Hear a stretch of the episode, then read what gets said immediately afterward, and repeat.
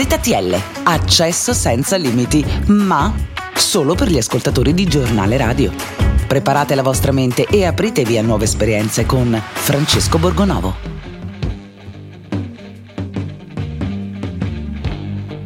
Lei è ZTL, Siete su Giornale Radio, la radio libera di informare, fra pochi istanti inizia ZTL, ci sono un sacco di notizie, un sacco di polemiche, come sempre si chiude la settimana in bellezza e pochi istanti fa è uscita la notizia, anche il povero Vittorio Sgarbi subisce una perquisizione, gli sono state perquisite tre case ed è stato sequestrato il quadro di Manetti, il quadro incriminato eh, su cui da settimane si battibecca sui giornali, insomma lui sostiene che sia suo, quegli altri sostengono che sia un quadro rubato, cui poi sono state fatte delle modifiche, insomma vedremo come andrà a finire. Per ora gli sono state perquisite le case, quindi un fine di settimana non proprio piacevolissimo per lui e anche per tanti altri politici, soprattutto un fine di settimana poco piacevole per tutto il mondo dato che Stati Uniti e Gran Bretagna stanno attaccando gli obiettivi in Yemen, obiettivi eh, sono i miliziani Houthi che stavano attaccando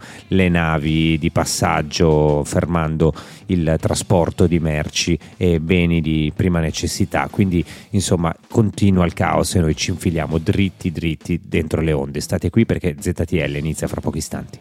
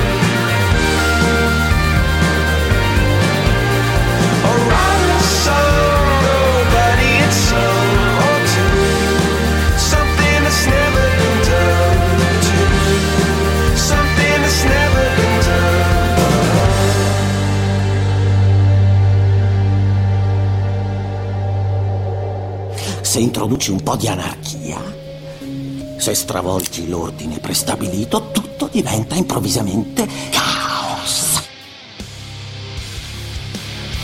Siete su Giornale Radio, la radio libera di informare, queste ZTL, benvenuti nel pieno delle polemiche che anche impazzano nel fine settimana. E noi abbiamo così pensiamo che in vista delle elezioni i partiti eh, facciano no, i loro programmi, facciano vedere le cose che, che vogliono fare, adesso si, si, avvicinano le elezioni europee, evidentemente è iniziata la campagna elettorale, ma c'è anche chi ne approfitta, insomma, mentre tutti sono distratti da queste polemiche sul fascismo, i saluti romani e questo e quell'altro, per infilare qualche piccolo eh, provvedimento mm, di nascosto quasi. Ha fatto molta eh, polemica in Emilia Romagna, una modifica che il presidente della regione Stefano Bonaccini, peraltro insomma rivale di Ellie Schlein e sembra che ci siano eh, delle manovre per eh, così interne al Partito Democratico per spingerlo magari a fare segretario,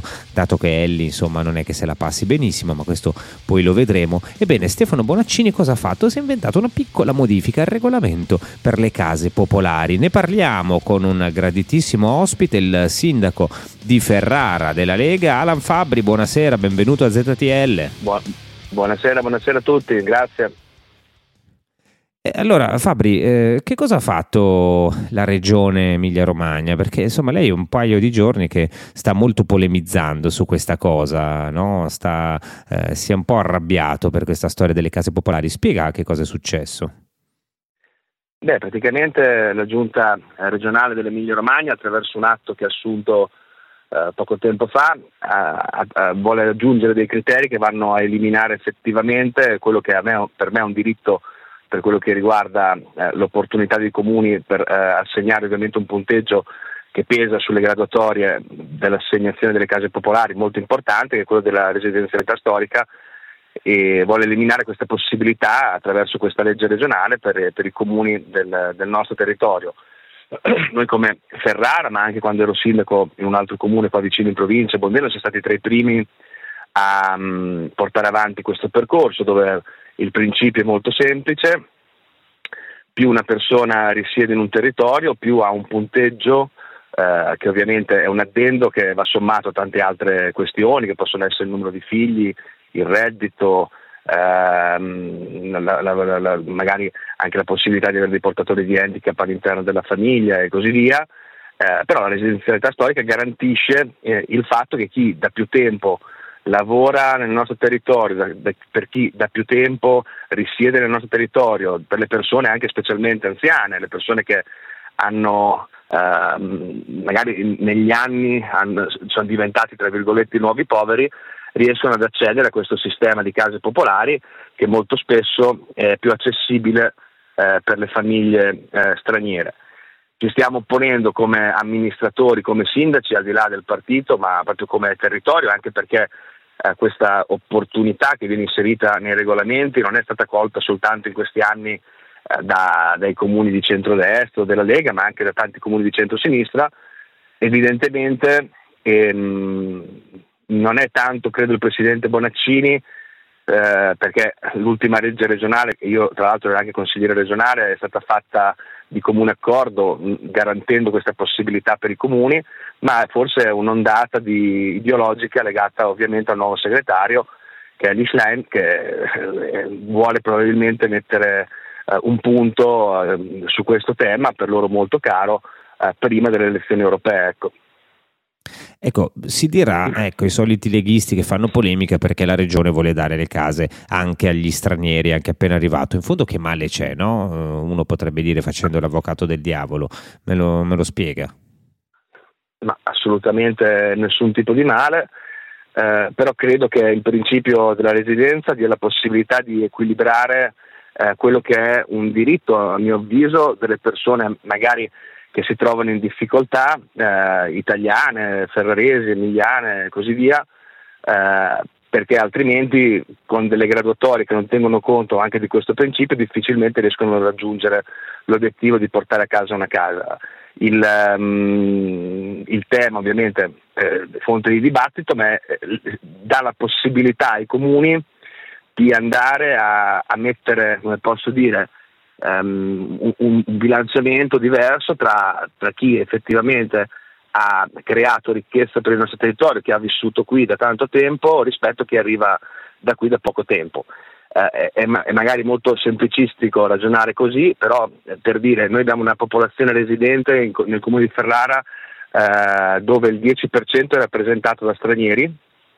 Prima dell'assunzione del nuovo regolamento che abbiamo approvato due o tre anni fa, circa il 50% delle case popolari venivano assegnate a stranieri, il 50% a cittadini italiani in difficoltà.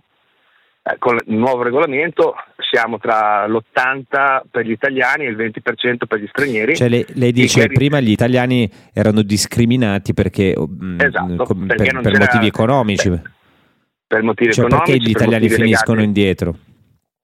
Perché non hanno così tanti figli, perché eh, hanno ovviamente um, eh, c'è magari tutti e due i, i, coniugi lavorano, a differenza magari di tanti cittadini principalmente di origine magrebina che hanno eh, la moglie che magari non lavora, varie scelte che ovviamente ogni famiglia fa e, e quindi se, se, uno non riesce a bilanciare questi punteggi viene discriminato al contrario il cittadino italiano che rappresenta una famiglia nostra normale, un, anche una persona, persone anziane e così via. Con questo si va un po' a bilanciare e devo dire che siamo riusciti eh, a fronte ovviamente di questo lavoro a far vedere che le cose effettivamente non sono soltanto uh, pro qualcuno o pro qualcun altro, ma vanno verso un senso, un senso, di giustizia che garantisce a tutti la possibilità di entrare all'interno uh, delle, delle graduatorie delle case popolari. Aggiungo un'altra cosa, 6-7 anni fa, quando la, la, l'attuale legge regionale che vuole essere modificata con questo provvedimento di cui stiamo discutendo in questi giorni, eh, aveva trovato un accordo tra sinistra e Lega e centrodestra, insomma, dove eh, uno poteva accedere alle graduatorie se aveva almeno tre anni di residenza nel nostro territorio regionale.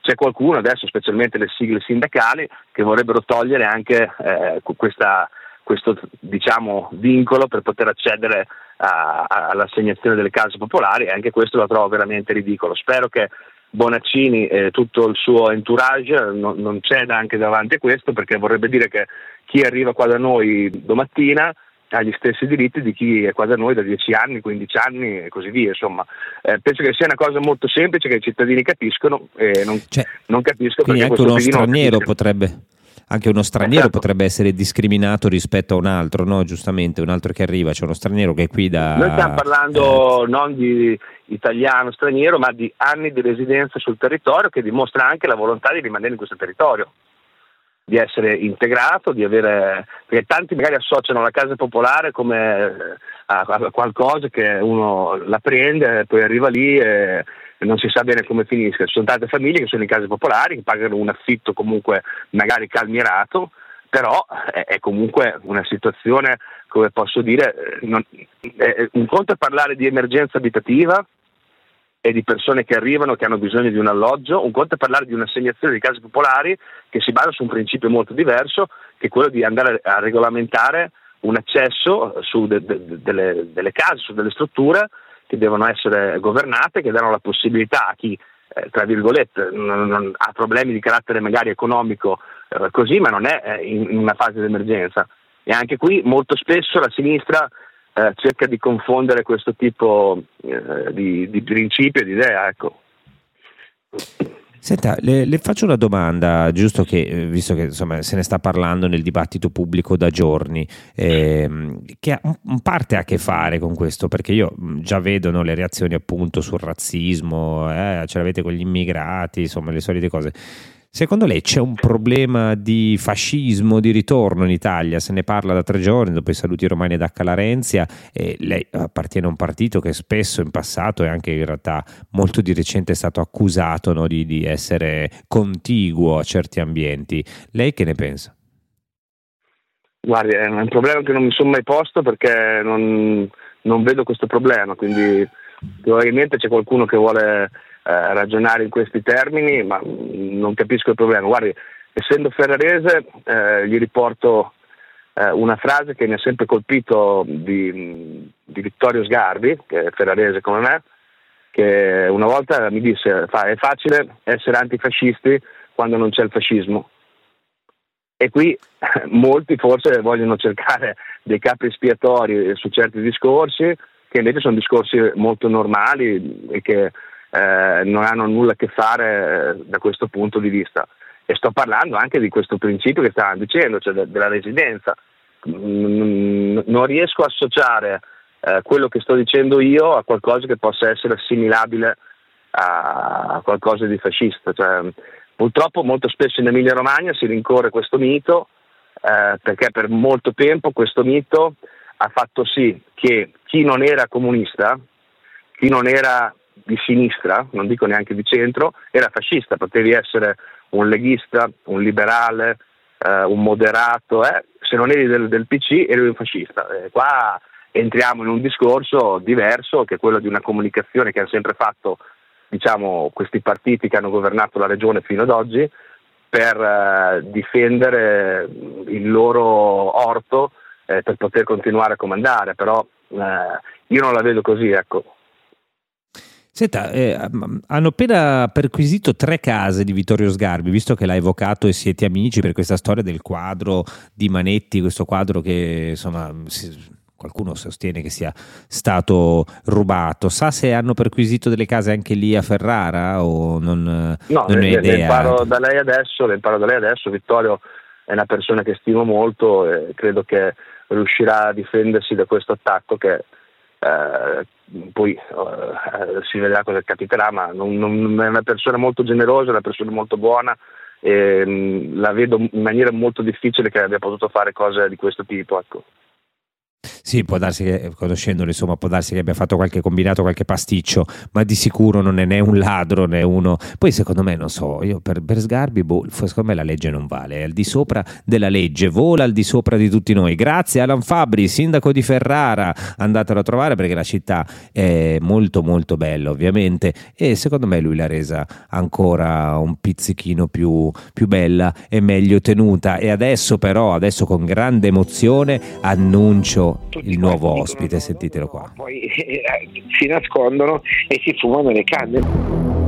Cioè io mi dichiaro di essermi fuma, di, di, che mi fumavo i cannoni, ma voglio vedere gli altri che fanno tanti bacchettoni cosa esce del capello. Secondo me il mio è il più pulito. C'è la valeriana, però si fumi un po' di valeriana. Ma non mi fa un cazzo, è quello, vabbè, mi scusi la parolaccia.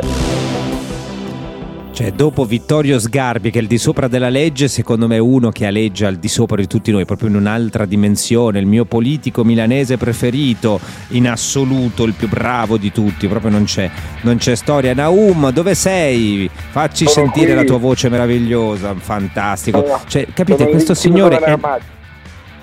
È- è nel Partito Democratico. Cioè, è- una cosa che io non mi spiego, non riesco a spiegarmi come sia possibile. Che cosa, perché? Perché Daniele Naume nel Partito Democratico non ti merita, non vi merita, non la meriti. Ci chiamiamo del tu, del lei, Lito del tu, perché ormai è un nostro affezionato ospite. Noi ovviamente scherziamo perché lui si presta ed è molto ironico, cosa che secondo me la sinistra da qualche tempo manca. Però adesso gli faccio una domanda seria. Diciamo, Naume, diciamo sono- da sempre, ecco, non da qualche tempo. No. Vabbè, ci, sta- no, c'è Eh, stato dei mo- ci sono eh. stati dei momenti in cui anche qualcuno. Adesso se ridi ti ritirano la tessera, capito? Che Ah, funziona così. Bene, bene. E da- dall'altra parte si ride troppo, invece si fa anche un po' troppo casino. A proposito di casini, sono 4-5 giorni che discutiamo, tre giorni, che discutiamo solo di questa storia dei saluti romani ad H. Larenzia. Ora, io Mm. domando proprio senza un filo di polemica, io capisco, lo so che a qualcuno questa cosa dà molto fastidio, probabilmente a tanti dà molto fastidio, a qualcuno, mh, tanti credo che se ne freghino semplicemente. Oh. La sinistra ne ha fatto un punto di attacco su, su Giorgia Meloni molto, molto forte. Ora, io mi domando, ma non è, ehm, come dire, un po' stantio come argomento? Cioè davvero ehm, pensate che Giorgia Meloni abbia dei legami con eh, qualcuno che vuole ricostruire il partito fascista? Cioè non può essere semplicemente gesto comunitario, sì che può rimandare per carità anche a un regime, ma io credo che lì non ci sia nessuno che vuole realmente rifare no, la marcia su Roma o cose di questo genere. Guardi, divido la sua domanda in due. Il primo punto, il primo punto è che eh, chiaramente è, è stato un atto gravissimo quello che, eh, che c'è stato, no? Ma io non lo imputo a Giorgia Meloni, no? Chiaramente è un atto gravissimo, fa riflettere che nel 2024 abbiamo ancora quelle teste di cazzo che fanno queste cose qua, no? Per cui è una riflessione che secondo me va fatta, per cui questo è il primo punto. Il secondo punto, io mi sono sempre dichiarato contrario ai reati di opinione, cioè ad esempio io sono contro addirittura il reato sul negazionismo, no? Perché secondo me quando si va a punire le opinioni, anche le peggiori, poi si entra in un terreno molto scivoloso, no? Per cui ad esempio, mh, lo dico anche sul tema del negazionismo, eh, può avere un effetto opposto perché il, il cercare poi di paradossalmente di ehm, negare quel tipo di opinione poi può come dire scaturire da parte di persone un dubbio sul fatto perché si neghi quell'opinione lì no? per cui questo è il secondo punto Sì, è controproducente, diciamo. È controproducente, secondo me è, è, scivoloso perché cioè, se domani si vedono in piazza mille persone alzano il pugno, eh, anche lì uno cosa può dire? Cioè è vero che la storia è diversa, in Italia il Partito Comunista ha scritto la Costituzione eccetera eccetera, ma siccome siamo dentro anche una storia europea, eh, alzare il pugno eh, in un paese dell'est Europa evoca il peggio, no? come in Italia alzare il braccio, per cui il tema sul negazionismo. Io a Giorgia Meloni imputo una cosa però, imputo il fatto del perché non eh, tolga dal simbolo di Fratelli d'Italia la fiamma che arde, che rievoca la tomba di Mussolini. Secondo me la destra italiana, noi abbiamo bisogno come l'ossigeno di una destra repubblicana, no? secondo me è, è, quello il punto, perché Giorgia Meloni che è una politica capace, che ha fatto comunque un percorso, eccetera, non toglie quella fiamma, ma non le serve sa, neanche da un punto sa, di vista sa perché, sa perché secondo me? E posso fare qui faccio una cosa proprio di un'apertura mentale enorme. Il punto è molto semplice, cioè finché il PD lo chiede, Giorgia Meloni mm? non lo farà. Il punto è che Ma... guarda, ci stanno arrivando da soli. Cioè io, lo dice uno che tante cose di, della svolta liberale che hanno avuto, di certe posizioni, proprio non condivido quasi nulla. Mm. E, dopodiché ci stanno arrivando. Cioè, questa, la separazione anche dalla destra identitaria, da tutto un mondo no, di, di, eh, di, da un immaginario, la stanno facendo un pezzettino alla volta, come il partito, de, come il, il DS, il PDS prima, no, eh, ha fatto il passaggio da una, ovviamente da un altro tipo di cosa, no, che certo. è, è stata riconosciuta. Quindi queste cose avvengono senza andare sempre a insistere no, su su sta roba qui. Cioè, se ci sono mille persone che lo fanno, io tra l'altro sono anche convinto che non lo facciano affatto per eh, glorificare il regime, lo fanno per appartenenza a un mondo che ha combattuto. Eh, politicamente ovviamente, ma non nel, ventennio. Dopo a Milano, per mm. esempio, c'è stata la storia terribile di Sergio Ramelli e lì è una questione certo. secondo me comunitaria, come quelli dice io vedo uno che fa il pugno chiuso, Beh, di sicuro io... È comunitaria diversa perché il tema è, rievocava un regime e nel post guerra rievocava un, un, regime che ha mietuto eh, eh, tantissime vittime, che sì, è stato che, uno dei peggiori del Novecento. Cioè, che vale come il comunismo. Cioè, tra l'altro ci sono anche poi delle contraddizioni, diverso, perché poi quelli che fanno... Prego. No, io non dico, cioè, io sono anticomunista, ma visceralmente non è, non è quello, però ci sono anche le diverse storie nazionali. In Italia il Partito Comunista ha avuto una funzione diversa, poi poteva non piacerci, no? però è un partito, la svolta di Salerno prima, il partito che ha scritto la Costituzione, eh, tante cose, anche tante cose poco nobili, no? per cui il rapporto con l'URSS, tutto quello che vuole.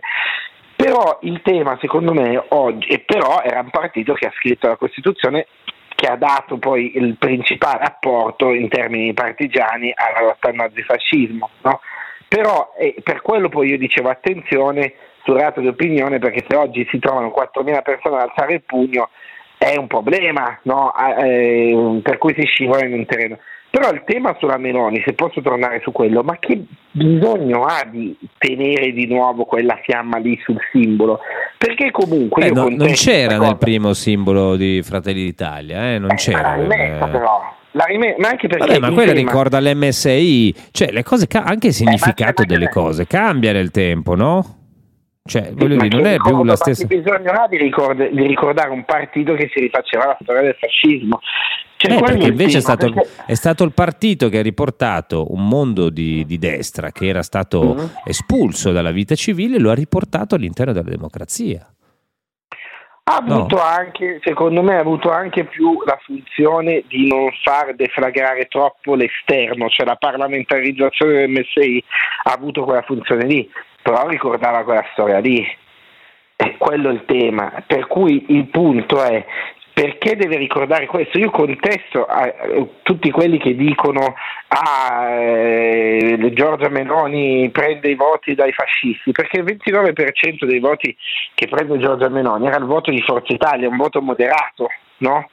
Cioè il voto identitario è poco, però secondo me Giorgio Meloni ha due strade, o la strada di veramente rendere finalmente la, la destra europea eh, diciamo sul popolarismo europeo, eccetera, oppure rimanere sempre in questo limbo qui. E certe cose le sta facendo molto bene, poi lei chiaramente non è d'accordo, può, può non essere d'accordo, però secondo me sulla politica estera quasi non gli si può dire nulla, perché secondo me sta tenendo sull'Ucraina, sta tenendo una posizione atlantica che secondo me è giusta, per cui poco le si può dire. Eh, eh, però il tema, poi il cazzeggio con Orban, eccetera, eh, secondo me eh, io non riesco a capire perché tenga questa posizione qua, quando dovrebbe essere più chiara. Arrivano molti messaggi, però abbiamo concluso lo, lo, lo, spazio a disposizione, anche se io con Naum starei a parlare ore, perché così si dovrebbe parlare delle cose, con serenità, con tranquillità, si, ci si parla, ci si confronta, si riconoscono i rispettivi meriti anche nelle differenze. Grazie e restate qui perché torniamo subito con tanti altri ospiti fantastici. ZTL con Francesco Borgonovo torna tra poco. ZTL con Francesco Borgonovo.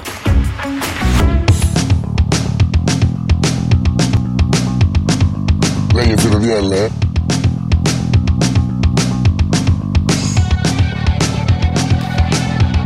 Siete su Giornale Radio, la radio libera di informare, questa è ZTL e la discussione su H. Larenzi ovviamente ha suscitato un po' di sommovimenti nei nostri ascoltatori. Se volete scriveteci quello che pensate o se avete qualche domanda per i nostri ospiti 334 11 11 622 per intervenire in diretta con noi. Eh, ci scrive Mario, non è vero, nessuno di quei ragazzi, quelli che erano in, in, strada a fare il saluto romano vuole restaurare il fascismo. E poi perché eh, eh, Giorgia Meloni dovrebbe cancellare eh, la fiamma dal suo simbolo. Il Movimento Sociale Italiano era un partito della Repubblica. Piantiamola con queste elezioni di stile da chi non le può dare. Questo ci dice un ascoltatore. Se volete rispondergli eh, siamo qua siamo qua 334 11 11 622 e adesso ritorniamo con un altro argomento infuocato. C'è ancora troppa troppa gente che se la prende con gli animali. Ne parliamo fra pochissimo a ZTL su Giornale Radio, la radio libera di informare.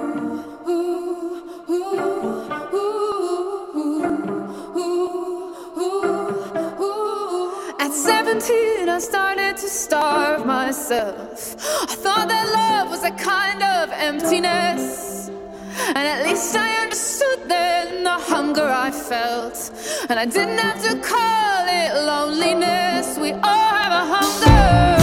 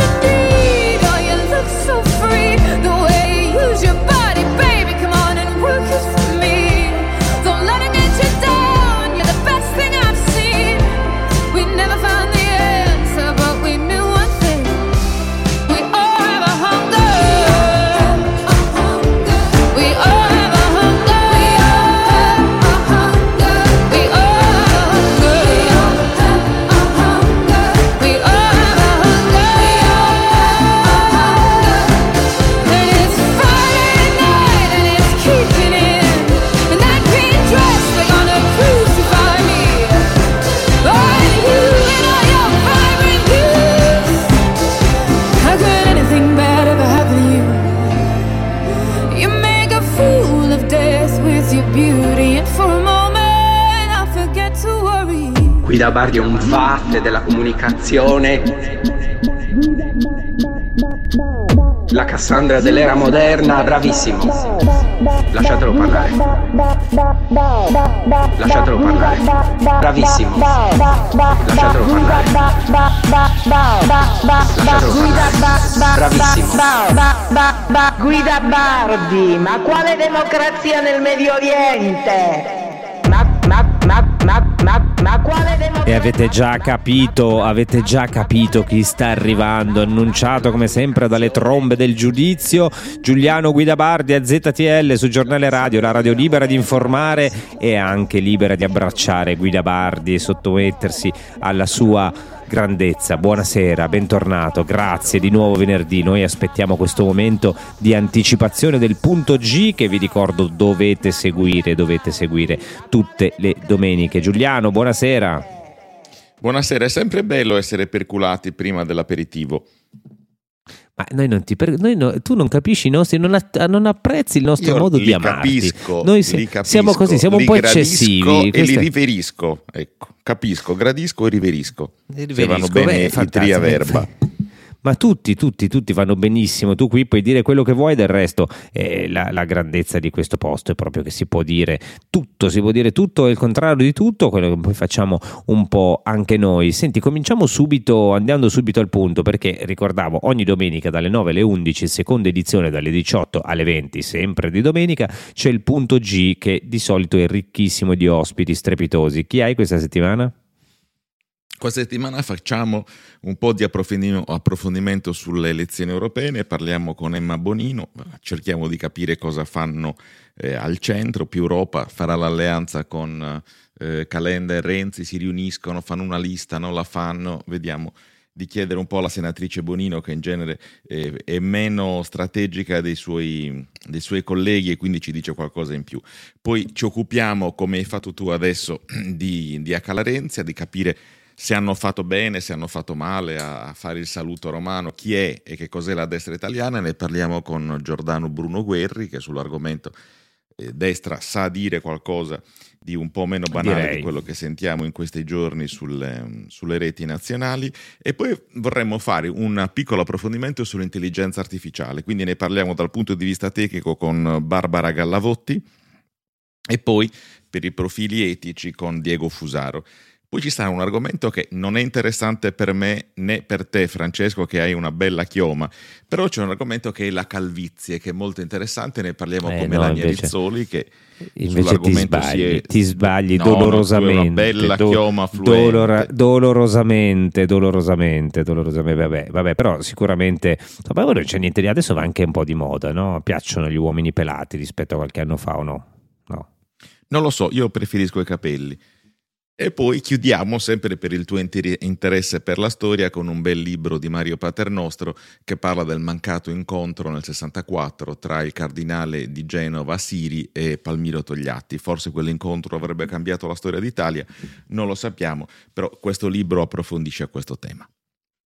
Beh, eh, Togliatti che tra l'altro insomma ebbe da dire la sua proprio sulla questione del fascismo, dell'apologia e fu forse quello che mise più paletti proprio a, a tutela in qualche modo di quelli che erano stati espulsi, no? quelli che venivano dal fascismo, che erano stati espulsi dalla Repubblica. Io invece adesso ti voglio trascinare dentro un argomento che invece secondo me è di tuo grandissimo interesse, cioè la salute, il modo in cui ci rapportiamo agli animali. Io eh, immagino che tu sia un grandissimo amante degli animali. Hai, hai degli Sì, animali? Io che sape, sì. Io Guardi, avevo eh, due a parte cagnolini Telese, che hanno dico, fatto... No, a parte Telese che, che comunque è allo stato brado, quindi non, non- non lo Sì, eh, quindi non ti appartiene, diciamo, tu lo, lo frequenti, ma non è. È un animale che insomma. frequento, però non, non è Non è che lo mantieni, Ho avuto, ecco, sì, eh. ho- ho avuto due cani che hanno fatto una bella e lunga vita, ora non ci sono più, ma dopo di loro non ne vorrò altri. Avevo due levrieri afghani. Ah, bellissimi, bellissimi. E giustamente mi fanno notare dalla regia che Telese non è domestico né domesticabile, credo, eh, né addomesticabile. E però è così. E invece eh, sai che ci sono fin troppe persone che maltrattano gli animali. Ci sono dei casi. Proprio oggi Michela Vittoria Brambilla, che è deputata, ehm, ovviamente presidente e fondatrice della Lega Italiana Difesa Animali e Ambiente, ha segnalato un caso terribile di violenza che io non, non riesco Che è neanche stata a... nostra a- ospite al punto G domenica scorsa. eh, in questi giorni è molto attiva perché sta segnalando tutti questi casi orribili. Io sinceramente mh, non, non riesco neanche a dirli perché mi fanno, mi fanno rabbia, mi fanno rabbia. Michela Vittoria Brambilla, buonasera, benvenuta a ZTL. Buonasera a tutti. Ecco, lei vorrebbe, vorrebbe delle pene severissime per chi maltratta e abbandona gli animali, fino al carcere, no? Perché lei dice, se capisco bene, ci sono troppi episodi di questo tipo, no? Eh, Sono state fatte delle leggi, sono state inasprite eh, le, le pene, e però le- ci sono delle persone che continuano a maltrattare in modo orribile. Ma, mh, lei oggi ha, ha diffuso una cosa veramente atroce, un povero cane a cui non ha dato fuoco. Io sinceramente non, non riesco neanche a pensare come uno possa fare una cosa del genere e sinceramente mi viene da pensare più che al carcere a, a, a delle pene corporali per chi fa una roba di questo tipo. Um, è, è, è possibile, questa è la sua battaglia? Eh, sì, eh, ben avete detto, è successo a Palermo, un delinquente ha legato il suo pitbull a un palo e gli ha dato fuoco. E la cosa drammatica è che questo signore se ne va in giro libero. Ora, cosa voglio dire? Intanto chiariamo ai nostri radioascoltatori che questo povero cane sta lottando tra la vita e la morte, mm, ce ne stiamo prendendo cura, speriamo ce la faccia e quindi ecco sulla sua prognosi però chiaramente nessuno si può esprimere. Però quello che fa rabbia è che siccome questo delinquente è stato identificato e le forze dell'ordine l'avevano fermato, ma è già a piede libero. Ora, una persona che commette un atto del genere non fa che dare un'ulteriore dimostrazione di quello che le ricerche già ci dicono, cioè che il vero problema è anche la pericolosità sociale di questi individui, perché chi oggi infierisce su un indifeso che è un povero cane, domani lo fa su un altro indifeso che può essere un bimbo o lo fa su una donna, lo fa su un anziano, cioè se tu cioè... sei socialmente pericoloso tu devi essere fermato e co- uno che fa una cosa del genere è socialmente pericoloso. Beh, su questo non c'è dubbio, ma oh, allo stato attuale a questo signore che cosa capita? Cioè la legge oggi cosa prevede per quest'uomo? Eh, assolutamente l'impunità, nel senso che c'è stata una riforma eh, che ha eh, fatto sì che quello che era il codice penale 544 bis, ehm, uccisione di animali per crudeltà senza necessità, due anni di reclusione e pena accessoria, due anni vuol dire che poi patteggiamento, eh, la condizionale tutto quanto, zero carcere per intenderci, o il 544 ter, maltrattamento di animali che ha un massimo di 18 mesi e quindi con tutte le attenuanti che abbiamo appena detto, anche qui zero carcere, ecco, tutto questo è stato ancora depotenziato dalla riforma per tenuità del fatto, cioè laddove un reato si considera tenue eh, scatta proprio l'improcedibilità. Ora la buona notizia però che voglio dare a chi ci ascolta è che l'atto Camera 30, cioè la proposta di legge a mia prima firma e però a firma anche di tutti i componenti dell'intergruppo parlamentare per i diritti degli animali e la tutela dell'ambiente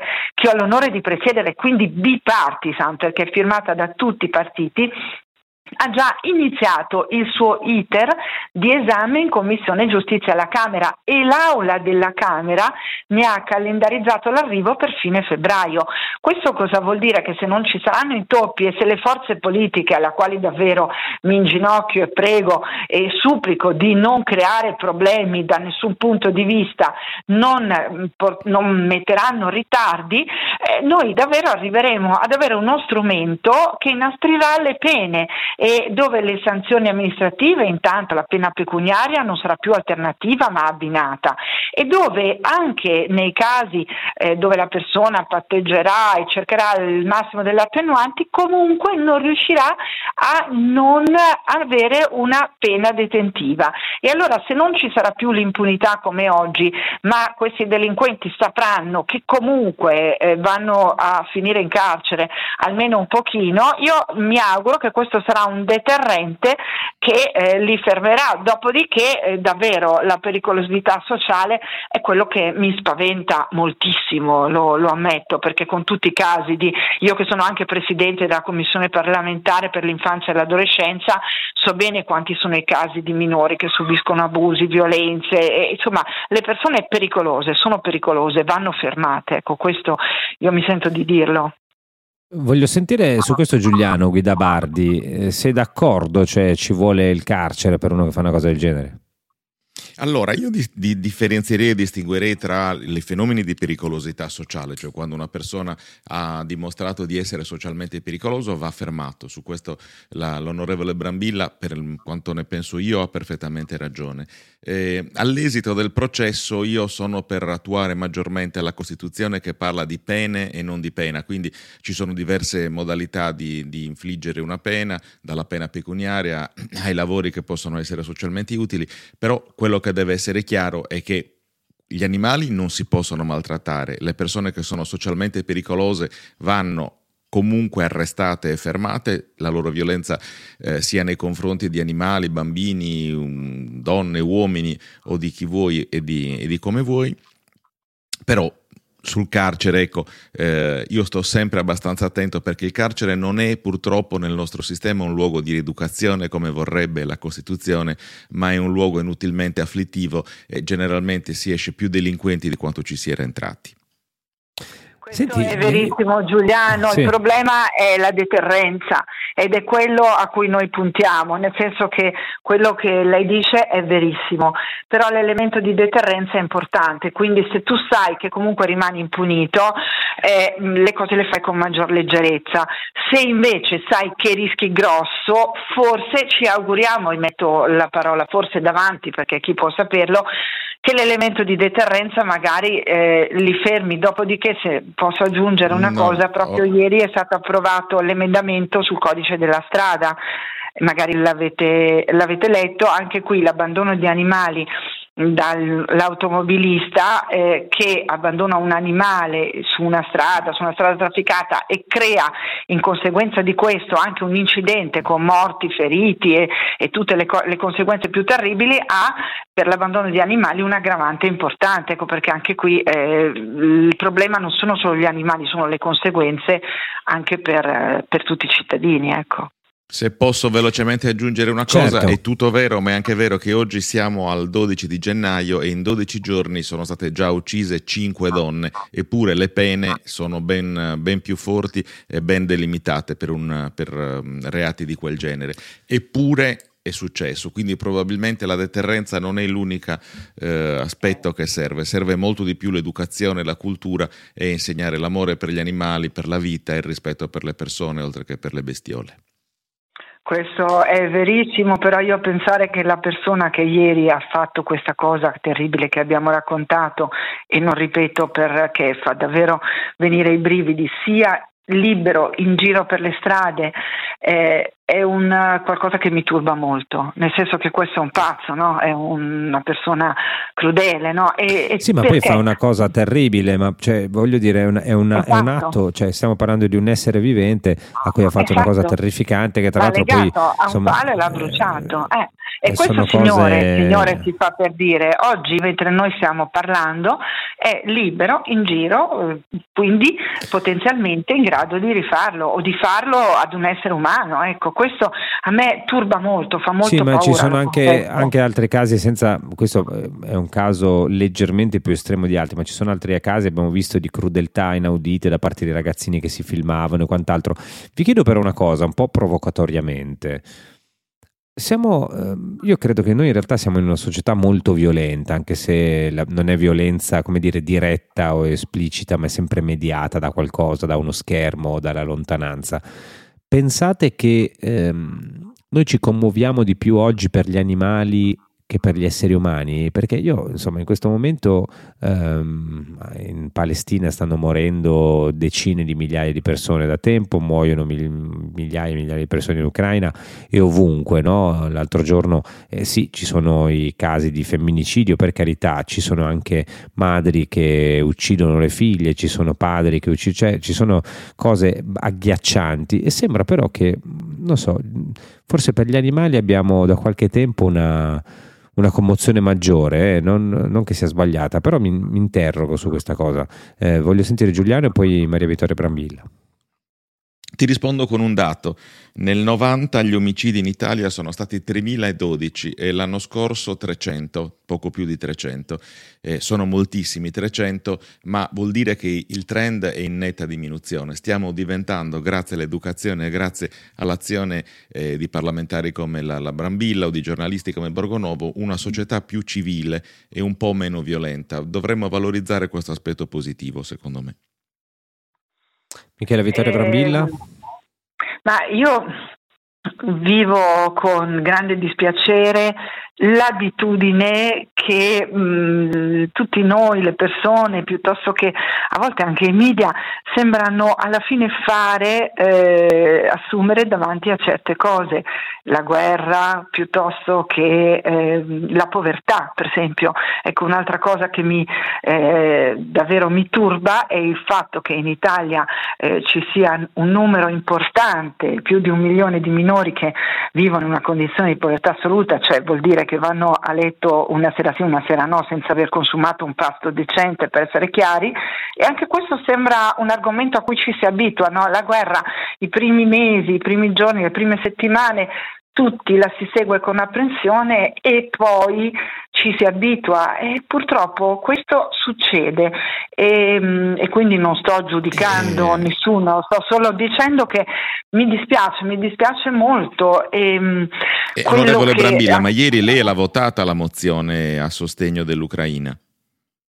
Io ieri ero a letto con l'influenza, quindi io non ho votato nessuna mozione perché ero a casa come sono tuttora a letto con l'influenza, confesso. Dopodiché devo dire che ehm, mi eh, dispiace che queste cose succedono, ma io le capisco, le comprendo, nel senso, guardi, lo stesso ha anche i media, no? eh, giustamente nel fare il loro lavoro, i primi, i primi tempi eh, danno un certo rilievo, un certo risalto a certe notizie poi ovviamente diventano eh, qualcosa a cui ci si abitua. Ecco, allora questo mi dispiace, però mi rendo conto che, che è così. Dopodiché perché il cane di Palermo ti intristisce? Perché credo che sia nell'animo umano essere eh, toccati maggiormente da quello che succede vicino a te che da quello che succede lontano da te. Ecco, questo credo che sia abbastanza comprensibile, quindi una cosa che succede qui forse ti tocca maggiormente. Sì, forse mh, mm, non lo so, sono, stringiamo relazioni oggi più facilmente no, con gli animali rispetto al passato, forse eccessivamente, onorevole Brambilla, no? perché poi io ehm, amo moltissimo gli animali, eh, non, non fraintendiamo, però vedo anche persone che ne fanno un surrogato dei figli delle volte. Secondo me questo è un po' problematico, eh, non crede? Allora, io devo dirle che per abitudine e per, per come sono io mm, non giudico mai nessuno. Penso che ognuno di noi eh, instauri con il proprio animale un rapporto così personale che è difficile vede- capirlo da fuori. Dobbiamo considerare che eh, per tante persone il cane è l'unica compagnia perché magari sono anziani che non hanno nessun altro, oppure sono bimbi figli unici che, con genitori sempre assenti che vedono in quel cane il fratello che non hanno. Cioè, la verità è che eh, per ognuno di noi la storia è diversa. No? Io ho tre figli e un numero infinito di cani, per cui eh, a me questo non succede, faccio fatica a curare tutto tra figli e animali, guardi, le assicuro, però capisco che una signora, magari di una certa età, che è sola al mondo o comunque che vive sola e che con quell'animale condivide ogni istante della giornata e che diventa la sua ragione di vita, possa su quell'animale riversare un amore così profondo che credo che vada rispettato. E penso che per quell'animale, perché tante volte mi viene chiesto ma quell'animale che viene trattato come un peluche forse soffre, eh, non viene rispettata la sua etologia. Ecco, io penso che questo non sia vero, perché è vero che per quella signora quel cane è il suo mondo, ma è anche vero che per quel cane quella signora è il suo mondo. Ecco, e quindi è un rapporto sempre bionivoco. Ecco, quello, questo è naturalmente un discorso che riguarda il cane, non tutti gli animali, non tutti gli animali d'affezione. Già con i mici è un discorso un po' diverso perché hanno caratteristiche etologiche logiche diverse. Sì, eh, effettivamente insomma, sono relazioni che ognuno stringe poi come, come, crede. Io ritengo, Giuliano, che sia importante però ricordarsi anche della, della distanza, no? comunque ehm, umanizzare troppo un animale forse anche un, non è un modo di rispettarlo, no? di, credo che sia il caso anche qui di rispettare la differenza, non so che ne pensi tu, come ti comportavi con i tuoi cani. Ma i cani sono degli animali straordinari, intelligentissimi, non chiedono niente, ti chiedono solo di stare con te di, di, e di vivere insieme a te, quindi non è umanizzarli, però i cani vogliono stare col padrone. Non, non, diceva Claude Lévi-Strauss che i cani sono gli unici animali che hanno la, la grande fortuna di poter guardare in faccia il loro Dio. Quindi non, non credo che si umanizzino troppo, sono de- degli animali profondamente dediti all'uomo e profondamente eh, capaci di creare una relazione positiva con, con la persona con cui vivono. Non, non, penso che sia un problema umanizzarli. I gatti poi se ne vanno per conto loro, quindi quelli non li fermi mai. E allora io ringrazio Michela Vittoria Brambilla e speriamo insomma, che, che, si trovi la quadra, anche perché insomma, casi come quello che ha segnalato oggi io credo che non debbano, non debbano più succedere assolutamente in nessun modo e non è giusto che un, chi usa violenza in questa maniera a un animale poi se ne vada in giro libero. Ringrazio anche Giuliano Guidabardi e vi ricordo il punto G domenica, mi raccomando, domenica non potete perderlo dalle 9 alle 11 e dalle 18 18 alle 20, sempre qui su Giornale Radio e sempre qui dovete rimanere anche adesso perché c'è il notiziario lungo con tutte le ultime notizie, gli ultimi aggiornamenti sui casi di cronaca, di politica internazionale e tutto il resto e ZTL torna subito dopo con tanti altri ospiti fantastici, state qua. ZTL con Francesco Borgonovo torna tra poco. ZTL con Francesco Borgonovo se introduci un po' di anarchia, se stravolgi l'ordine prestabilito, tutto diventa improvvisamente caos.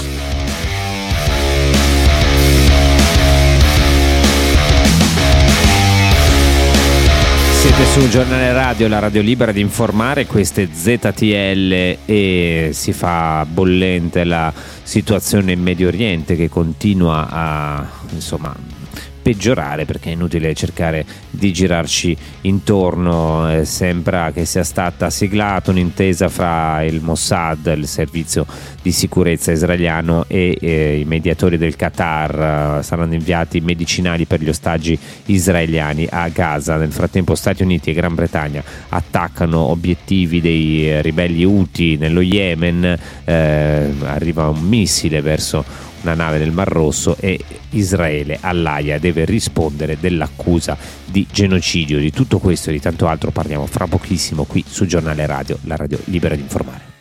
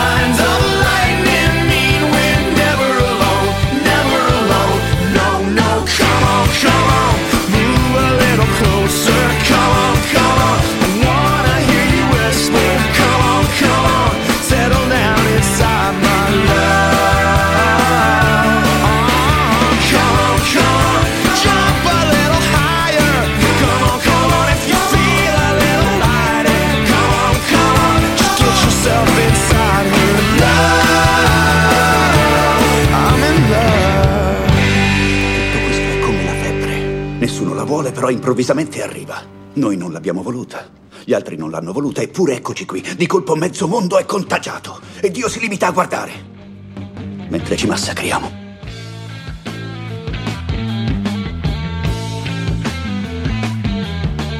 Siete su Giornale Radio, la radio libera di informare, questo è ZTL e Al Arabia riferisce di incontri fra un funzionario europeo e il vice ministro degli esteri iraniano nel tentativo di ridurre l'escalation che da qualche giorno è in corso in Medio Oriente. Stati Uniti e Gran Bretagna stanno attaccando obiettivi nello Yemen, sono i ribelli Houthi che eh, da, da, tempo ormai colpiscono le navi che passano eh, da quelle parti, ovviamente rallentando anche il traffico commerciale. La Casa Bianca fa sapere che il presidente Biden non esiterà a intraprendere ulteriori azioni riguardo agli attentati nel Mar Rosso, ovviamente compiuti dai, mm, dai ribelli Houthi. Di questo e di un altro caso che ovviamente fa molto discutere, quello dell'accusa di fronte al Tribunale dell'AIA a Israele eh, che finisce diciamo, di fronte agli inviati del Sudafrica che eh, sostengono che stia compiendo un genocidio, cosa di cui sono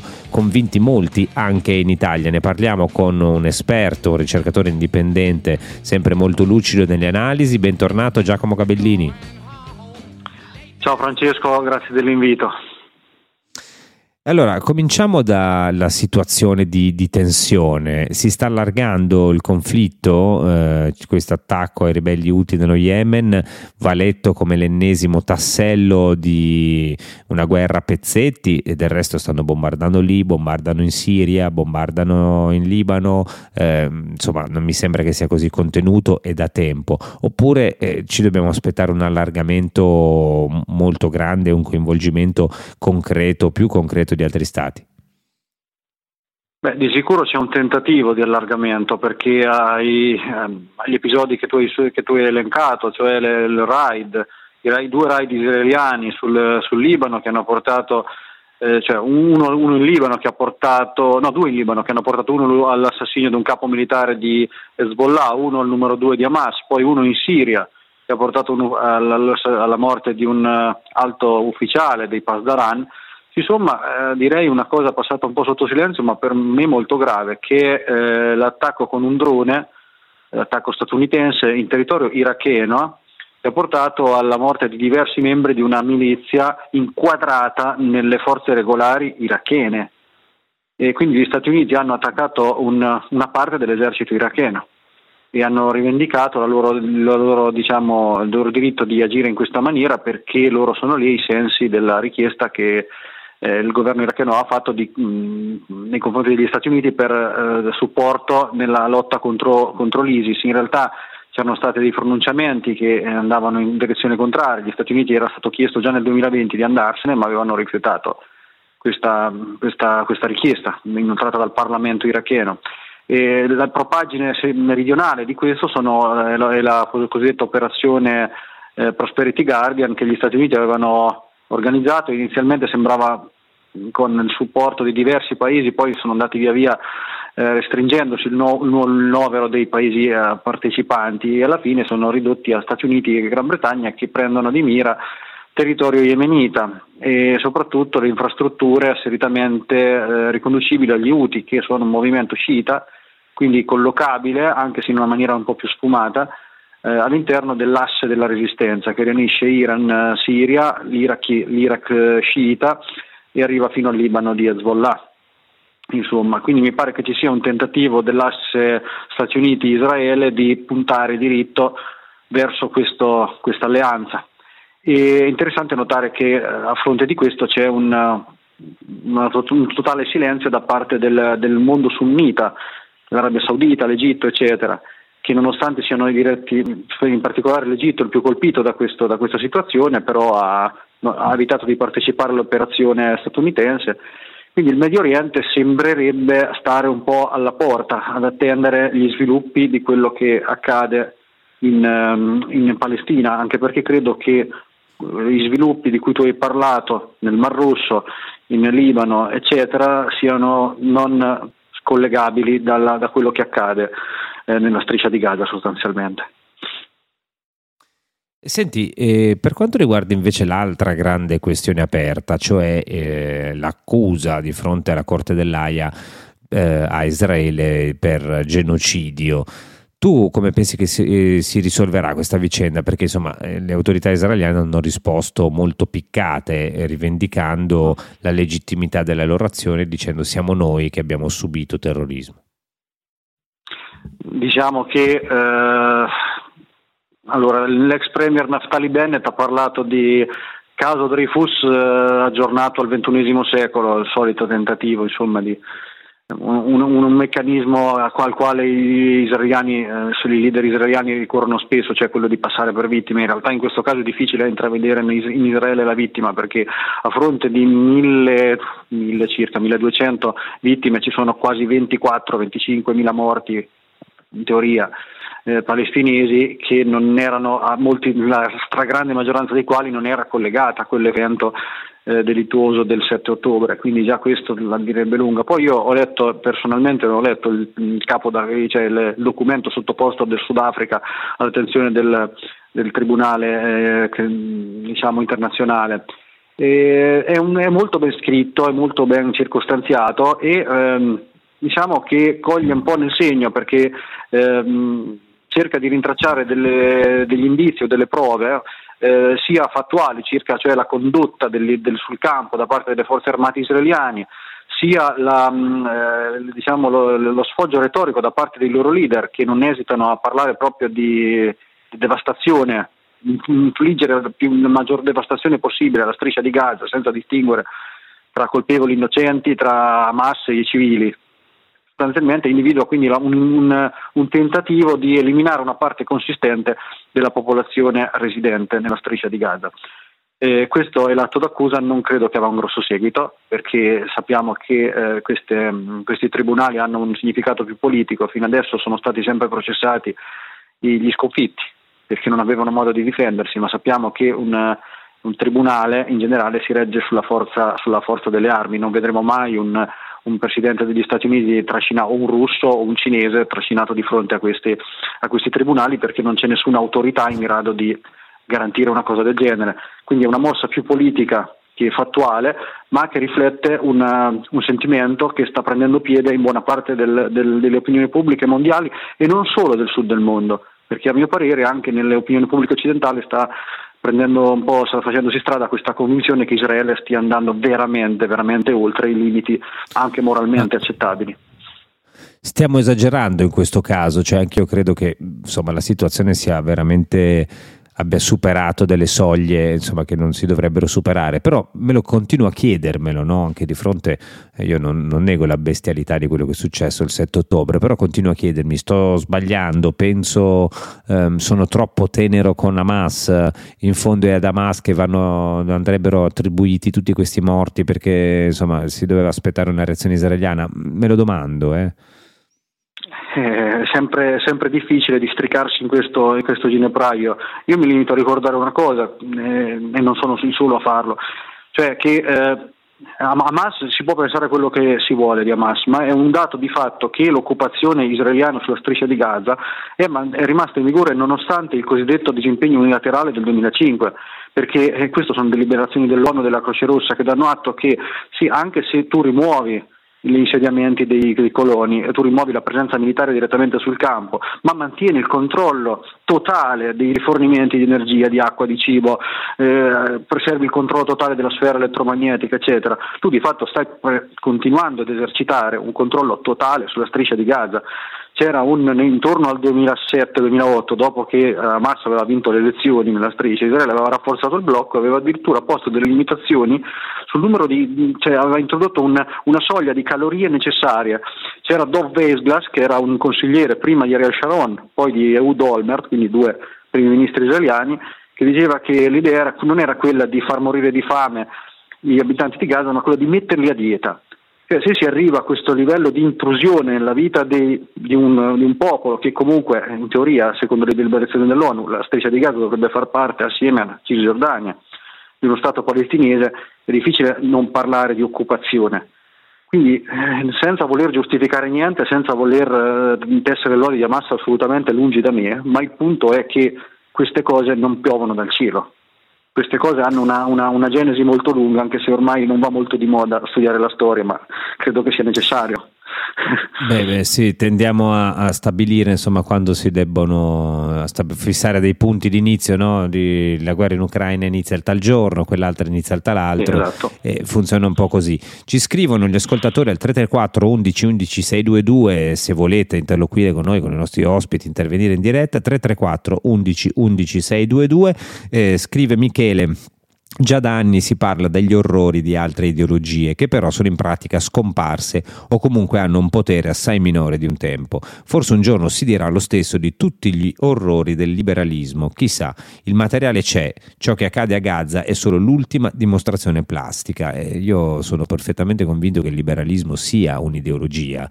Eh, noi siamo convinti no, che fosse la fine delle ideologie con... Eh, la fine della guerra fredda, la caduta del muro di Berlino, in realtà era una sola ideologia che trionfava sulle altre, un'ideologia apparentemente più morbida, che però, come dice qualcuno, quando scompaiono gli avversari, i competitor, no? il nazismo, il comunismo, eh, vengono, vengono, meno, beh, allora l'ideologia trionfante mostra anche la sua faccia intollerante e violenta, però sempre una violenza mediata, lontana. Ci scrive anche Angelo da Bergamo, essere contro il genocidio di Israele nei confronti della Palestina non significa significa parteggiare per Hamas, significa semplicemente essere a favore della pace perché i morti non hanno colore. Ehm, Giacomo, tu hai scritto molto anche di, di, questi temi, hai scritto un libro molto bello per Diarcos sulla dottrina Monroe. Ehm, c'è quest'idea no? che appunto finita la guerra fredda, crollo delle ideologie, non ci sono più ideologie, inizia l'era della libertà e della democrazia, in realtà era l'imposizione di, una, di, un'ideologia e di una visione del mondo, anche di una visione in qualche maniera di, di superiorità forse, no? la nazione che deve portare la luce della democrazia a tutti gli altri, gli Stati Uniti trionfanti che debbono insegnare alle persone a stare al mondo.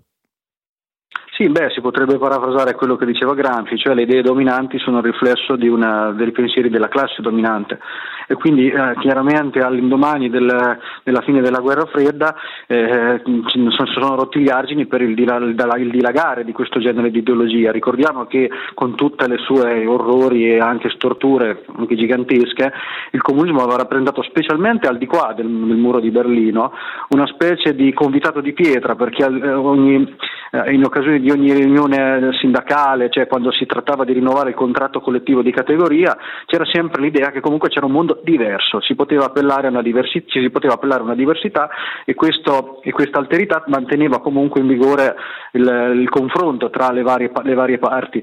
Questo, il crollo questa, eh, de, della, della, parte orientale, eh, di là diciamo, del muro di Berlino, ha eh, quindi privato eh, ha fatto venire meno improvvisamente una controparte e ha dilagato eh, un unico eh, messaggio che fondamentalmente ha portato all'uniformazione di gran parte del mondo all'Occidente, con le cosiddette shock therapy, le terapie d'urto che sono state eh, somministrate a tutti i paesi per convertirli rapidamente al, eh, diciamo al, al, sistema di mercato capitalistico con delle devastazioni colossali.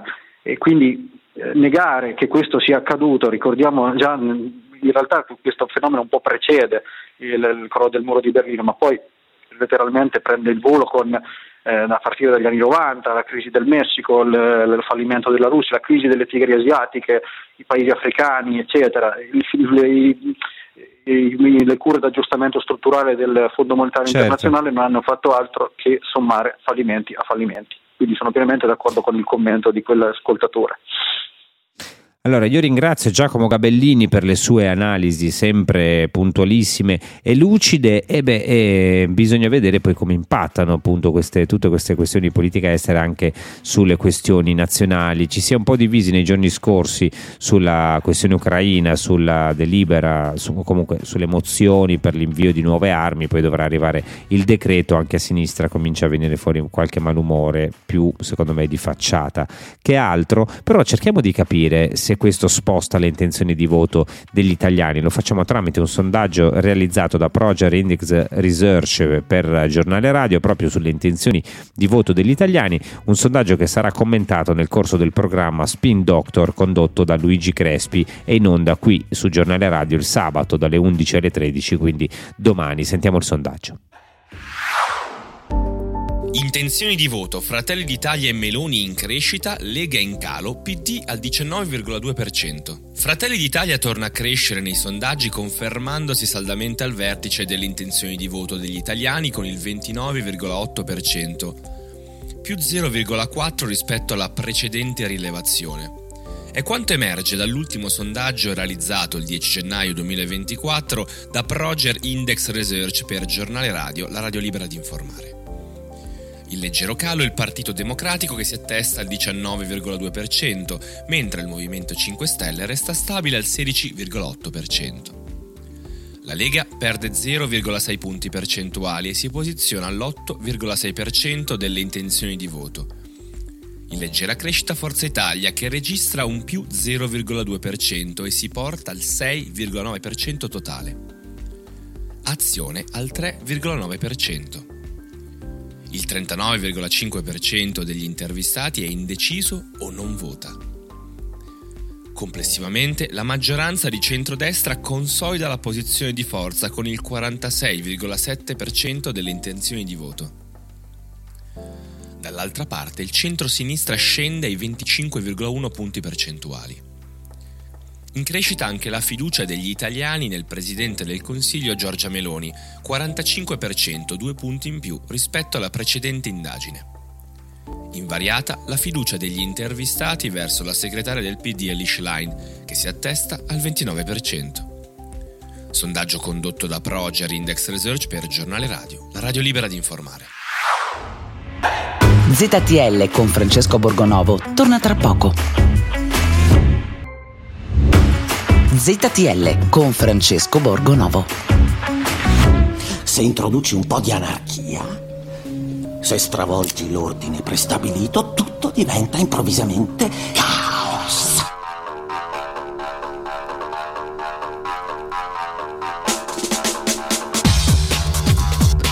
Siete su Giornale Radio, la radio libera di informare, queste ZTL e continuano ad arrivare dei vostri messaggi sul tema con cui abbiamo iniziato la puntata, ovviamente la questione del fascismo, dell'eterno ritorno del fascismo e saluti romani ad H. Larenzia che fa una questione che fa discutere, però ha fatto passare un po' in secondo piano la, la questione centrale, perché quelle persone erano lì, che cosa stavano ricordando o commemorando, ne parliamo fra poco con un uh, autore che ha scritto un, un, libro inchiesta su questa vicenda che racconta un po' di particolari che poi nel dibattito pubblico si perdono e che qualcuno non gradisce tanto ricordare. Fra poco qui su Giornale Radio, la radio libera di informare a ZTL.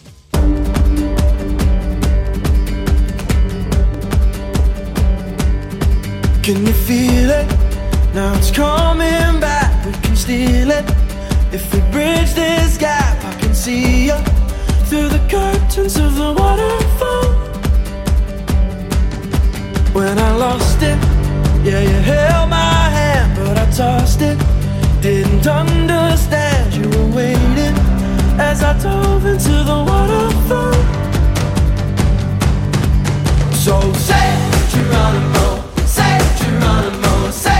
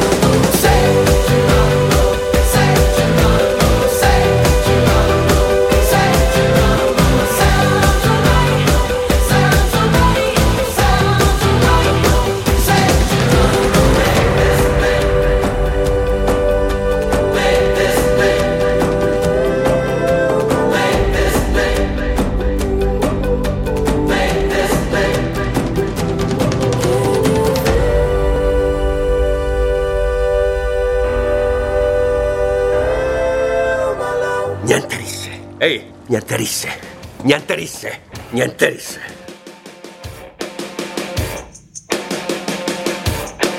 Siete su Giornale Radio, la radio libera di informare, questo è ZTL, adesso ritorniamo a parlare del tema più caldo e più divisivo di questi giorni, il saluto romano, la commemorazione ad H. Larenzia, se ne è parlato tantissimo ma non si è parlato poi così tanto del motivo per cui eh, quelle persone erano lì a fare, a svolgere quel, quel rito e quella commemorazione, eh, passa chissà come mai sempre in secondo piano. Ne parliamo con un uh, ospite che è avvocato e anche autore di un libro intitolato Chi sparò ad H. Larenzia, il 78 prima dell'omicidio Moro, pubblicato dalle edizioni Settimo Sigillo. Buonasera Valerio Cotonilli.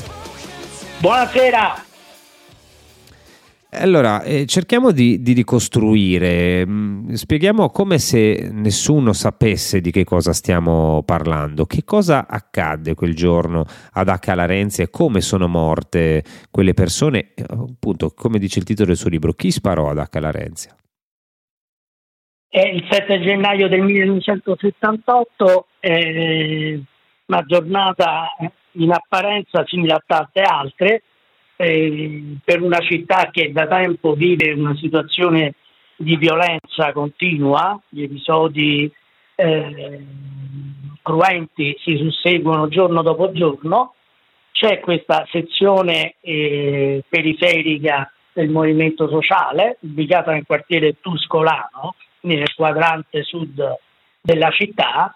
All'interno della sezione ci sono cinque ragazzi, nuovi, disarmati, che escono dopo le ore 18 per raggiungere altri amici nella zona più centrale di Prati per partecipare a un volantinaggio.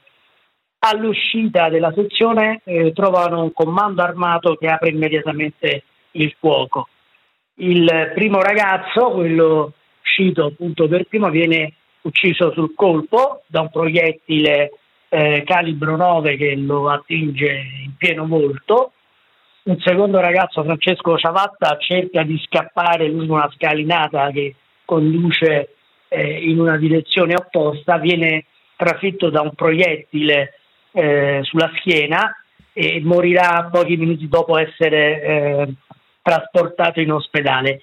Gli altri tre ragazzi si rifugiano all'interno della sede perché fortunatamente la porta è rimasta aperta riescono a chiudere la ferratura prima che questo comando che nel frattempo avanza con un passo militare possa terminare la carneficina perché l'obiettivo dei terroristi era, era quello tutti. di non lasciare tutti, cioè un, un'azione efferata, una vera e propria mattanza.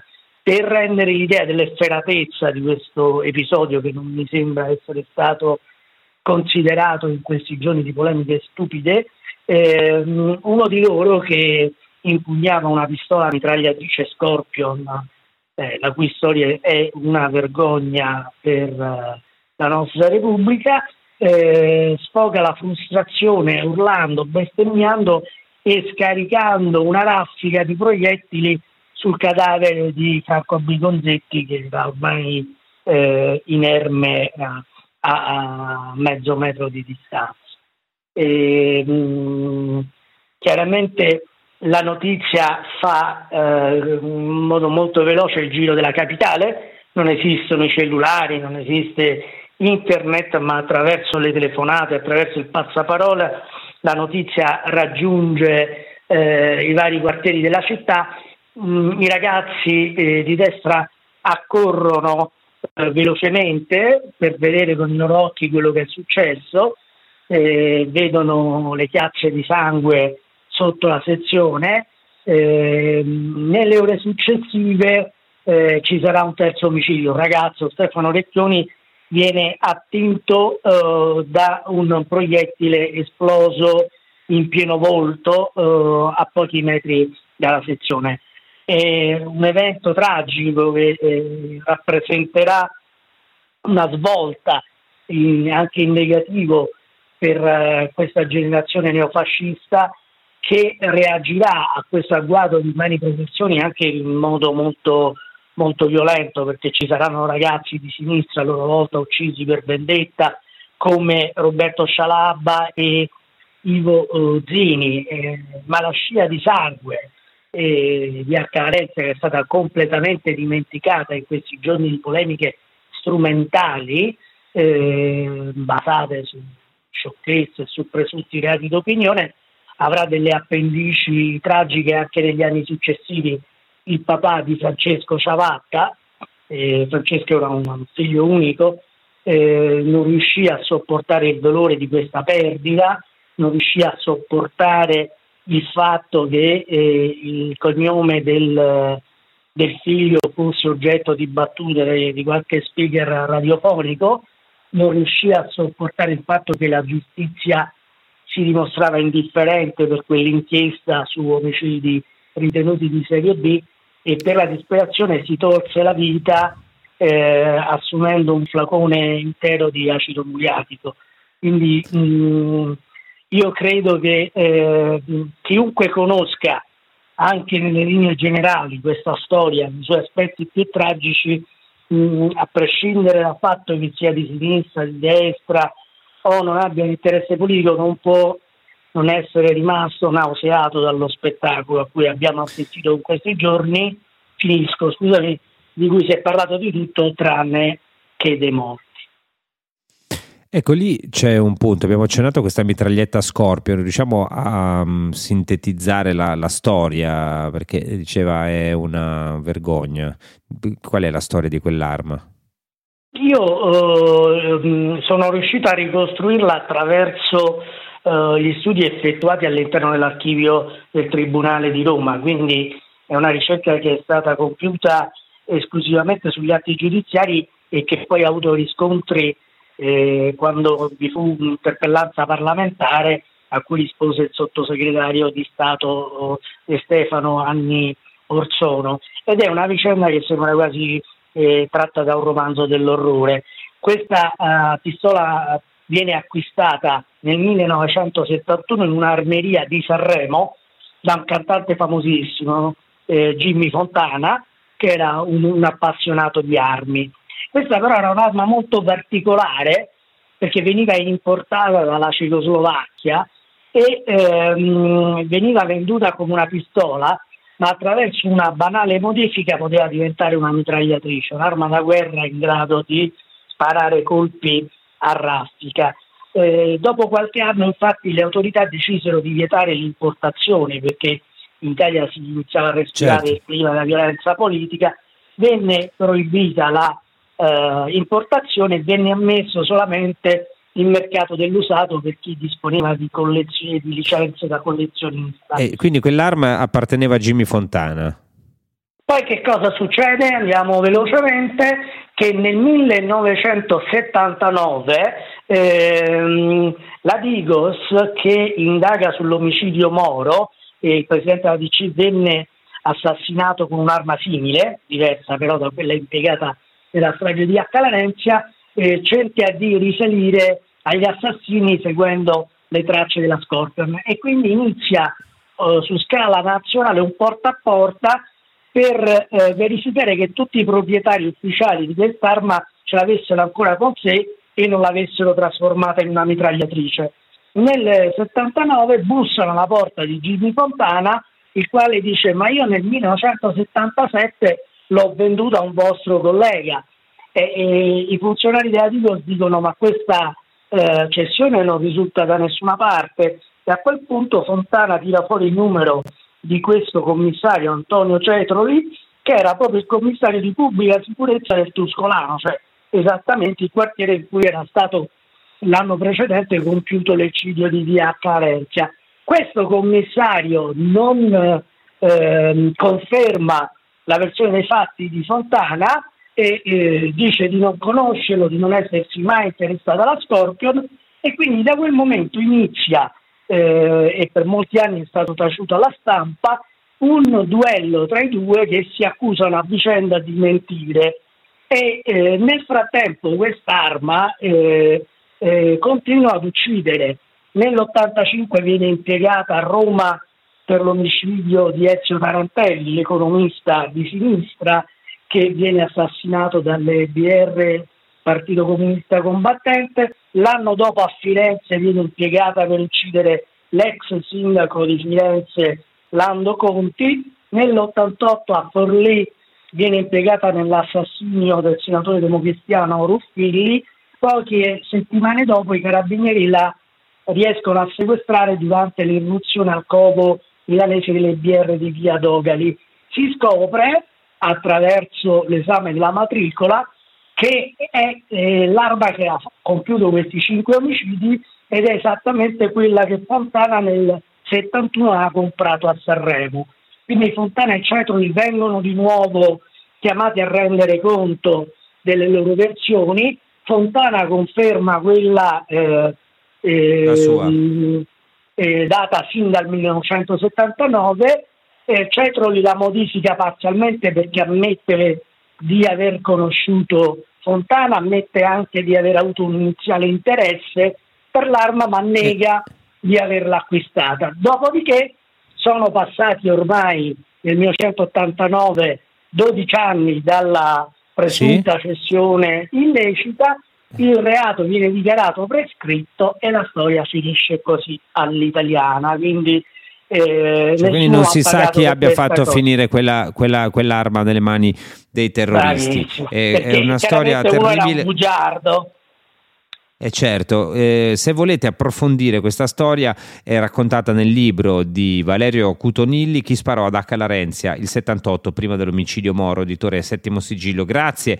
Valerio Cutonilli e adesso passiamo, eh, passiamo da una polemica all'altra perché insomma sono temi eh, rilevanti di cui si discute, forse eh, si discute sempre in maniera un po' ideologica, però un'altra questione di cui si è parlato molto, anche giustamente devo dire, dire perché poi eh, anche in, in, queste ore continuiamo a contare del, dei morti anzi delle donne uccise, eh, il numero dei femminicidi continua ad aumentare in questi ultimi tempi. E di questo tema della violenza sulle donne si è occupato un grande film, o meglio, un film di grande successo, diciamo così, io non eh, no, non l'ho visto, confesso la, confesso la, mia mancanza, però l'ha visto un sacco di gente, ha avuto incassi da record, è il film di Paola Cortellesi. E in virtù di questo film e anche della risonanza che ha avuto, proprio perché forse anche insomma, si accompagnava dei casi di cronaca eh, rilevanti, rilevantissimi,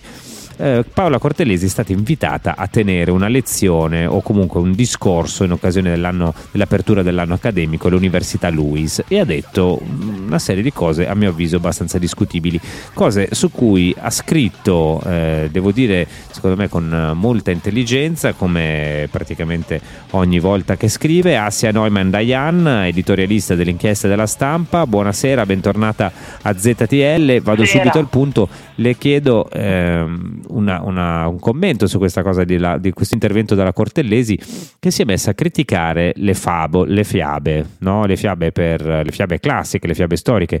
Ha fatto un po' di battute su Biancaneve dicendo che Biancaneve eh, faceva la colf per i nani, che Cenerentola insomma forse avrebbe potuto avere un rapporto diverso con il principe. Io sinceramente le ho trovate queste affermazioni, a parte molto banali perché le abbiamo già sentite mille volte, poi un conto è occuparsi della violenza sulle donne, degli stereotipi, dei pregiudizi, un altro conto è cedere un po' alla cultura della cancellazione che invece secondo me qui eh, c'è proprio tutta. Sì, sono, sono, d'accordo con lei. Eh, diciamo che quello delle fiabe è l'ultimo esempio che io avrei fatto, eh, perché c'è un po' di confusione sempre quando, quando, si parla, quando, si parla, di fiabe, cioè quelli che sono gli stereotipi e quelli che sono gli archetipi, che sono due cose diverse. Le fiabe parlano eh, apposta con elementi magici, non si sa dove, non si sa quando, ma si sa benissimo il perché e il perché è perché appunto rappresentano delle idee, rappresentano dei copioni umani, cioè la lotta tra il bene e il male, eh, tra il giusto e lo sbagliato, eh, rappresentano delle idee, non rappresentano ehm, i generi, ecco, non rappresentano sicuramente la condizione della donna, non rappresentano eh, il maschilismo, non rappresentano il sessismo, rappresentano delle altre cose perché parlano con un linguaggio simbolico, se noi togliamo il simbolismo dalle fiabe non rimane assolutamente niente. Mi sembra ci sia una rincorsa eh, a quello che viene definito appunto il politicamente corretto, eh, che in questo caso soprattutto è assolutamente inutile perché sono due argomenti completamente diversi. Poi sicuramente Cortellesi l'avrà fatto in maniera paradossale questo discorso. Quello che però noi recepiamo è un discorso un po' sgangherato, secondo me, soprattutto quando riguarda le fiabe. Poi mi sembra eh, anche... Sì, prego. Ehm, prego, prego. un po' che, che, fare questo discorso agli studenti della LUIS eh, è come partire dal presupposto di parlare di fiabe per adulti. Le fiabe vengono raccontate, cosa che non si fa più, ai bambini per appunto insegnargli dei concetti che non prendono in maniera letterale, insomma, la principessa, il principe, la colf e i nani. Uh, l'idea di avere delle fiabe per adulti è un filone molto interessante, ma che non attecchisce. Prendiamo la Disney, ha recentemente dichiarato che abbandonerà un po' uh, il, il linguaggio del politicamente corretto, ma perché non rende gli ultimi film della Disney eh, che io non ho visto, ma credo che nessuno abbia visto perché sono stati un flop al botteghino. Eh, poi c'è stata anche tutta una polemica sulla nuova versione di Biancaneve dove sono stati insomma tolti i nani e messe delle figure magiche per non urtare la sensibilità delle persone. È una deriva che non paga questa, mi sembra di capire. Ecco, semplicemente no, mi se- questo. Mi sembra anche che, che, ci danne... No, mi sembra che ci danneggi, tra l'altro, perché io credo che le, le fiabe rappresentino un patrimonio, dire, cioè, ci sono fior di ehm, studiosi, intellettuali Marie-Louise von Franz, per esempio, hanno certo. fatto Bruno Bettelheim, hanno fatto dei lavori importantissimi sul significato profondo delle fiabe, no? che siano freudiani certo. o junghiani, insomma, ci, sono, eh, eh, ci, insegnano in qualche modo a vivere quando siamo bambini. No? Biancaneve non è certo. la storia di una, cioè, una, una, donna che, tra l'altro, come qualcuno dice, ah, peraltro gli ha occupato casa, sti poveri nani che erano fuori a lavorare e se la sono. Tro- eh no, però è effettivamente, effettivamente così. Sì, che fa anche un po' più ridere l'occupazione sì, della, per, della della casa. Io tra l'altro credo che con qualche decreto, non so se il decreto rave o qualcosa del genere, poi avrebbero potuto sfollarla uh, la, la Biancaneve. Insomma, e, e tra l'altro eh, ho Claudio Borghi che ha fatto notare, devo dire che la battuta gli è riuscita bene, dice beh, eh, insomma, invece poteva seguirli in miniera, no? Se non voleva stare in casa esatto. a fare la cosa. Ci sono tutte, tutte, queste cose che sarebbe anche una, una versione un po' hard, diciamo, della, della parità di genere, no? Biancaneve sì, miniera con i nani, però il significato nel, non è questo. Assolutamente, il problema è che nel politicamente corretto eh, l'ironia è completamente bandita a me fa, mi diverte molto l'idea di, di, Biancaneve che occupa casa, è che è un discorso, eh, questo sì, ironico, a me fa molto ridere. Nel politicamente corretto non c'è nessuna, nessun tipo di sfumatura eh, ironica, paradossale, o che faccia, è tutto molto serio. Eh, eh, Poi anche troppo, il lieto fine è funzionale sì. a rassicurare il bambino perché non dimentichiamoci che eh, la persona a cui raccontiamo la fiaba è un bambino, non è appunto uno studente della LUIS. Serve anche a rassicurare il bambino a dire che comunque va bene nonostante gli ostacoli. Se noi togliamo questa cosa, ad esempio, io ho un bambino di 7 anni, gli ho comprato dei libri eh, usciti da poco dove, ad esempio, il lupo è sempre buono non, eh, è sempre complessato, eh, non fa mai azioni brutte cattive e questo secondo me è molto pericoloso. Non insegnare ai bambini la paura, che è comunque una, un sentimento che provano, è molto pericoloso, vuol dire Beh, anche perché il lupo c'è fuori, no? l'istinto. Il lupo c'è, il lupo c'è, lo, c'è sempre, lo dimostra è inevitabile. È Eh, purtroppo eh, è questo, manca di ironia, ma però, e poi però quando c'è da essere seri no, e profondi manca anche questa profondità, perché poi da Biancaneve si imparano tante cose, si impara che esiste l'invidia no, tra donne, si impara che esistono Certo. uomini che poi non sono così coraggiosi, perché il cacciatore è una specie di mezzo padre no, che fa una cosa buona, però non ha il coraggio di arrivare fino in fondo. Insomma, eh, si, si vede l'imperfezione, l'imperfezione umana. Noi siamo arrivati alla conclusione, io ringrazio Assia Neumann Dayan, vi ricordo il suo libro che eh, tratta in maniera così molto brillante, perché insomma nel politicamente corretto non c'è ironia, ma negli articoli di Assia e nei suoi libri sì, lo dico da madre, pubblicato dall'inchiesta poco, pochissimo tempo fa e, e parla insomma di, di cosa significhi essere genitori, oggi sempre meno italiani lo sono, quindi insomma se c'è anche qualcuno che dà qualche consiglio interessante è sempre utile.